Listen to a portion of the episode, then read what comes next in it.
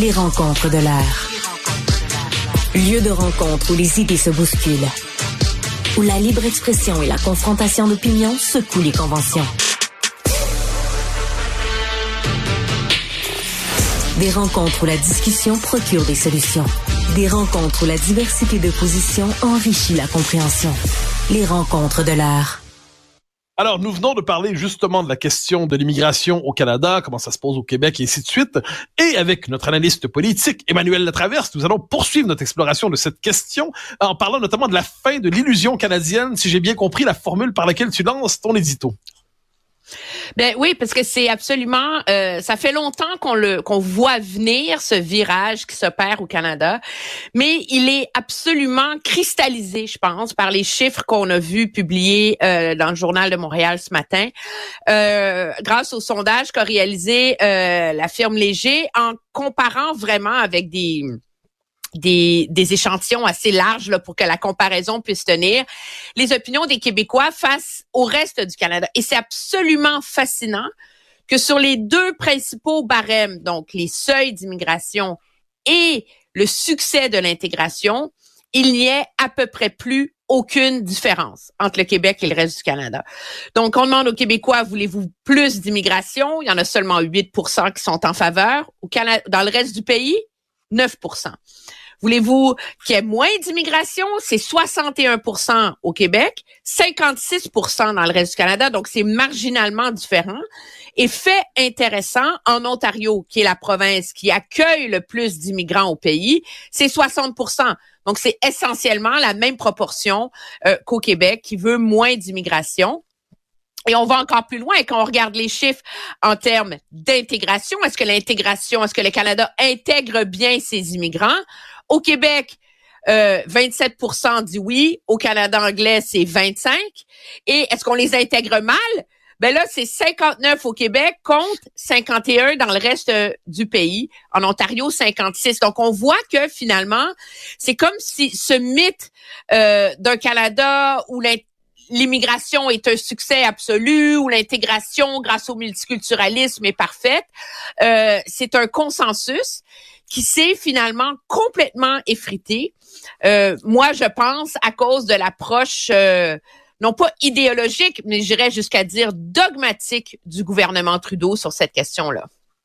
Alors, je te repose la question autrement, différente que moi j'ai jamais cru une seconde que les Canadiens anglais étaient particulièrement enthousiasmés à l'idée de devenir euh, globalement minoritaires en leur pays et de n'être plus que l'anglo-conformité plus les valeurs libérales. Mais la différence entre les deux pays, c'est euh, le Québec et le Canada. Est-ce que c'est pas le fait qu'au Canada anglais, la question de la critique de l'immigration massive est absente de l'espace public? Au Québec, il y a un espace pour ça. L'histoire nous a préparé à parler de cette question. Au Canada, dans ce que tu viens de dire là, le point de vue, sauf à l'époque du Reform Party, cette question-là ne, ne structure pas le débat public canadien. Même les conservateurs, globalement, en veulent un peu moins, mais sont quand même dans la logique du toujours plus. Les conservateurs en veulent un peu moins. C'est difficile à dire parce que M. Poiliev a une formule. Euh, les, raisons pour cette approche différente sont euh, cependant très différentes, je pense, entre le Québec et euh, le Canada. C'est un peu l'effet inverse. Au Québec, on est parti d'une réticence identitaire pour la protection de la culture et de la langue. Et ça, c'est amplifié par des facteurs économiques maintenant sur la pénurie de logements, euh, le poids que ça fait subir à nos services euh, publics, etc. Au Canada anglais, le débat est inverse. Il est commencé par être économique et il n'est pas encore identitaire. Euh, la raison pour laquelle il n'est pas identitaire, je pense que c'est une question euh, de un culturel parce qu'il n'y a pas vraiment de remise en question du multiculturalisme au Canada en ce moment, donc il n'y a pas de débat là-dessus. Puis, est-ce que les conservateurs sont dans une logique marginale, mais toujours en faveur de l'immigration massive, c'est un peu difficile à le savoir parce que la, prise de position euh, du chef conservateur là-dessus euh, est tellement simpliste qu'elle n'est pas éclairante. Lui, c'est de dire euh, il faut accueillir seulement le nombre d'immigrants qu'on est capable de loger. Donc, on est capable d'intégrer. Mais c'était dans une crise du logement, une crise de la construction, qu'est-ce que ça veut dire? Comment ça s'articule? Euh, on n'est pas encore rendu dans les nuances de ça parce qu'on est encore dans un débat. Ça, il y a le même problème au Québec où euh, on a un débat sur les seuils d'immigration permanente. Puis on se ferme les yeux sur l'impact euh, des travailleurs étrangers temporaires. Le gouvernement a fermé l'open bar, le bar ouvert euh, des étudiants étrangers parce que, je veux dire, la dérive est complètement euh, hallucinante au Canada anglais. Mais sur la question des travailleurs étrangers temporaires, on n'a pas encore trouvé une formule. Donc, moi, ce que je vois là-dedans, c'est que le fruit est mûr pour avoir une vraie discussion au Canada. Est-ce qu'il y a un parti politique qui va vouloir prendre le taureau par les cornes? Je suis pas certaine parce que la clé du pouvoir demeure les banlieues où habitent majoritairement des communautés issues de l'immigration. Mais politiquement, ce qu'il y a de très périlleux, je pense, pour le gouvernement Trudeau, et c'est la raison pour laquelle on le voit, on voit le ministre de l'Immigration, Mark Miller, commencer bien poliment à évoquer la notion de capacité d'accueil, c'est que il y a même plus de consensus sur l'immigration au sein même de l'électorat libéral. Quand on regarde de manière plus granulaire les chiffres qui sont publiés dans le journal euh, ce matin, euh, quand on regarde au Canada, au Parti libéral, il y en a 40% qui veulent le même nombre d'immigrations il y en a 39% qui en veulent moins, puis seulement 13% qui en veulent plus. Donc, tu plus de consensus dans la coalition libérale là-dessus. Et donc, c'est ce qui fait dire que ce qui était une assise fondamentale de la proposition politique idéologique de Justin Trudeau face à l'électorat n'existe plus. Et il y a le même problème parce qu'il y a la même division sur la question de l'intégration. Les électeurs libéraux sont tout aussi divisés à savoir si l'intégration est un succès ou pas.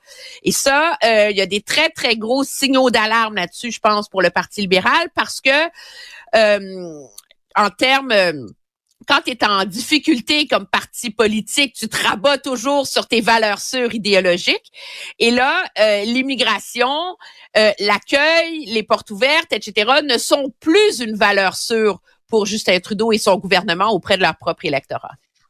Alors, continuons de parler du Canada, mais un peu plus à l'ouest, vers l'Alberta. Alors là, il y a finalement la résistance de Daniel Smith à cette idée euh, qu'on puisse administrer à des enfants, des adolescents, des thérapies euh, euh, chimiques de, de des bloqueurs d'hormones ou de faire des chirurgies de changement de sexe pour les moins de 18 ans, elle s'oppose à ça et ça fait de vives réactions dans une autre partie du Canada qui voit une forme de réaction exagérément conservatrice. ta lecture de ce choc des cultures entre l'Alberta et le régime le régime d'Ottawa? Euh, ben, ma réaction au choc des cultures, c'est que tout le monde veut politiser cet enjeu. Parce qu'il est polarisant, parce qu'il est divisif, parce que euh, c'est un enjeu qu'on a tendance à sursimplifier. Euh, en termes d'opinion personnelle, je crois que tant Daniel Smith a tort que le gouvernement Trudeau a tort. c'est facile, ça. Je m'explique. Ben non, mais je veux dire, Monsieur Trudeau, en faisant valoir que les parents ne devraient pas être consultés ou même informés du désir des enfants euh, de faire une transition sociale, donc avoir un nouveau nom, un nouveau genre à l'école, je veux dire, c'est comme opérer en marge de la loi. C'est comme si le concept d'autorité parentale, de responsabilité légale des parents sur leurs enfants n'existait pas. Alors, au point même, un parent, un parent qui refuserait la, une telle chose peut être accusé aujourd'hui de maltraitance parentale à certains égards. C'est-à-dire un père qui dit, je suis ben, désolé, ma petite fille, t'es pas un petit garçon. Euh, la prochaine étape, c'est de l'accuser de, de maltraitance parentale. C'est ça le problème là-dedans. Par ailleurs, du côté de Mme Smith, on, on présente ça puis c'est là que moi j'ai un problème avec cette opposition viscérale à ce débat-là. Comme si les parents ont un enfant qui se questionne sur son identité, ils rentrent dans le bureau des médecins, puis comme si les médecins distribuaient des bloqueurs d'hormones, là, comme si c'était des Smarties. Là. La réalité, c'est qu'il fut une époque, ok, dans les années 2005, 2010, jusqu'à 2012, où il y a eu des dérives, ok? Euh, il y a des cliniques qui ont fermé à Toronto, il y a des cliniques de transition qui ont fermé en Angleterre. Mais quand tu regardes les protocoles de soins tels qu'ils existent en ce moment, la réalité, c'est que les, les ados qui sont en transition n'ont pas accès à ces thérapies-là juste parce qu'ils se questionnent s'ils sont pas bien. OK? La réalité, c'est que les protocoles font état du fait que les enfants qui se questionnent, il y en a beaucoup plus qu'avant. Et donc, quand ils se questionnent, il faut comprendre pourquoi ils le font. Est-ce que c'est parce qu'ils ont un malaise? Qu'avant d'envisager une transition sociale et médicale, il faut soigner les problèmes de mal-être, euh, euh, les problèmes psychologiques, les problèmes de santé mentale, tout ça doit être réglé avant. Et que les bloqueurs de puberté, même au Québec, où il y a techniquement l'autonomie décisionnelle médicale des 14 ans, même au Québec, on ne entame pas ces démarches-là sans l'accord des parents. Et le but des bloqueurs de puberté, c'est justement de tout mettre sur pause. Oui, mais c'est pas sans effet non plus. Oui, non, mais les bloqueurs de puberté sont ont des conséquences réversibles. Ils ont, parce que les thérapies, ils ont des conséquences, ça laisse une trace quand même. Ceci étant dit, la réalité, c'est que de part et d'autre, tant Madame Smith qui fait à croire que d'envisager de mettre une, un ou une ado de 13 ans sur des bloqueurs d'hormones, c'est comme, c'est comme criminel. Et quand Monsieur Trudeau qui fait à croire que de se questionner sur les l'approche qu'on adopte face aux ados transgenres, c'est intolérant et c'est transphobe. Les deux sursimplifient cet enjeu-là. Les médecins qui s'occupent de ces enfants-là et leurs parents, parce que la majorité des parents sont bienveillants, essaient de naviguer dans une, dans une crise interne de jeunes qui sont existentielles, qui sont très graves et avancent avec prudence. Mais Emmanuel, tu dis crise interne. Moi, je te répondrais crise externe. Je m'explique. Il y a, les questions qu'on se pose ici étaient inimaginables il y a 10-15 ans. Ça n'existait pas comme question. Et là, qu'est-ce qu'on a vu? Il y a une forme de radicalisation idéologique de la théorie du genre qui cible à bien des égards, les, les ados, globalement, en leur disant, t'as un doute sur ta personne, eh bien, parce que c'est normal de douter de toi à l'adolescence, eh bien, questionne-toi sur ton identité de genre et ton ressenti, là, est plus important que ton corps, ton anatomie, ta biologie. Puis là, il y a un effet de multiplication des revendications de changement d'identité de genre, entre guillemets. Ce que fait Daniel Smith dans les circonstances, c'est dire, un instant, quand vous serez adulte, pas de souci. Mais pour l'instant, on va chercher à protéger les jeunes. Non, on va chercher à protéger les jeunes contre un effet d'endoctrinement idéologique parce que ça existe aussi. Le problème, le problème, OK, c'est prends un garçon qui se demande si c'est une fille. Quand il a 18 ans, il est trop tard. Il y a déjà du poil, il y a déjà les épaules larges de même, il y a, il y a déjà un faciès d'homme, il y a déjà la peau épaissie par la barbe. Il pourra jamais avoir une transition réussie. C'est ça le fond à l'adolescence. Non, mais le fond du problème, c'est qu'à l'adolescence, on n'est pas le fond du problème, c'est aussi quand on est ado, on se pose mille questions. Et est-ce qu'une société doit pas de temps en temps dire non plutôt que d'encourager ce qui est dans les faits aussi, je pense, conviendra, une dérive idéologique? Les médecins qui travaillent avec ces enfants-là, OK? Ils savent qu'il y a un effet de mode. Les écoles sont au courant qu'il y a un effet de mode. Les psychiatres qui travaillent avec ces enfants-là. Et le but, et le fait que ces enfants-là ne sont pas médicalisés, on les met pas sur des bloqueurs d'hormones au premier rendez-vous, on les met pas sur des thérapies euh, de, de, de changement de sexe, donc des sur, sur des hormones avant d'être certain, c'est qu'il faut, c'est qu'on prend le temps dans le corps médical de, de séparer l'effet de mode, le mal-être de tout le reste. Et ceux qui sont la présence de cet effet de mode-là dans le corps médical aussi. À un moment donné, il faut bien voir, ces idéologies-là traversent toute la société et c'est pas vrai que soudainement dans le corps médical, il serait absolument étranger à ça. On le voit en Europe un peu partout, dans certains hôpitaux, en, en, en Suède, en Grande-Bretagne. Des hôpitaux ont dit, nous sommes allés trop loin par enthousiasme idéologique et il commence à reculer. même Donc, en c'est quand même des signaux. En Angleterre, oui, sauf que même en Angleterre, où, on, où c'est par où le scandale est arrivé des cliniques qui allaient trop vite, trop loin, même en Angleterre, sur la question des bloqueurs d'hormones, on les interdit avant un certain âge, sauf exception, parce qu'on reconnaît que ça existe vraiment. Et on reconnaît qu'il y a des ah ben enfants pour qui la dysphorie existe. Oui. C'est hyper marginal. alors, c'est quoi le problème? Non, mais, on est passé de l'hyper marginal à la normalisation de la marge avec des effets réels sur une génération d'enfants cobayes. Sauf que ce qui arrive, c'est que quand tu as une première ministre qui dit que pour des raisons idéologiques, elle interdit toute thérapie avant 15 ans, elle embarque dans ce filet les enfants qui ont un réel doute.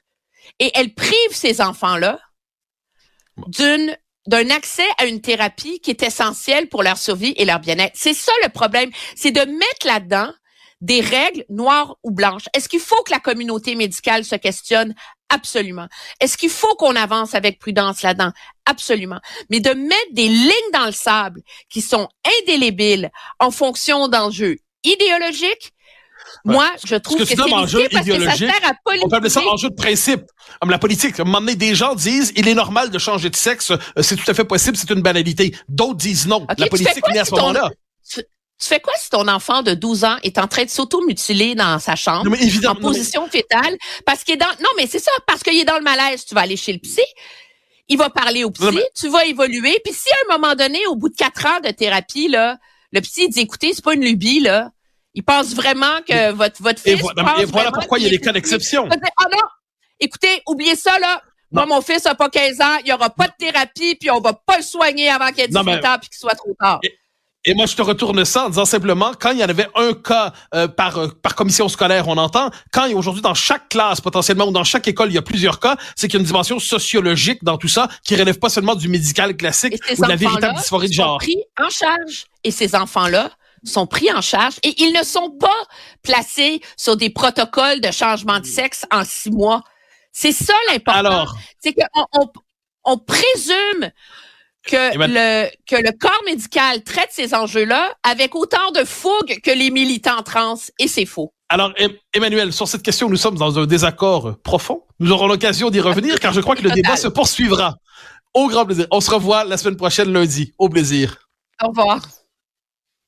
Alors, chers amis, c'est un plaisir non seulement de, de, de, parler avec vous, mais aussi d'explorer de, avec vous des positions contradictoires sur des questions de fond. Mais au moins, on sort du consensus obligatoire. Hein, on sort du on est tous obligés de répéter les mêmes choses. Et de ce point de vue, c'est quand même pas mal. Au plaisir de se retrouver lundi pour poursuivre nos échanges, nos débats, notre exploration de l'actualité.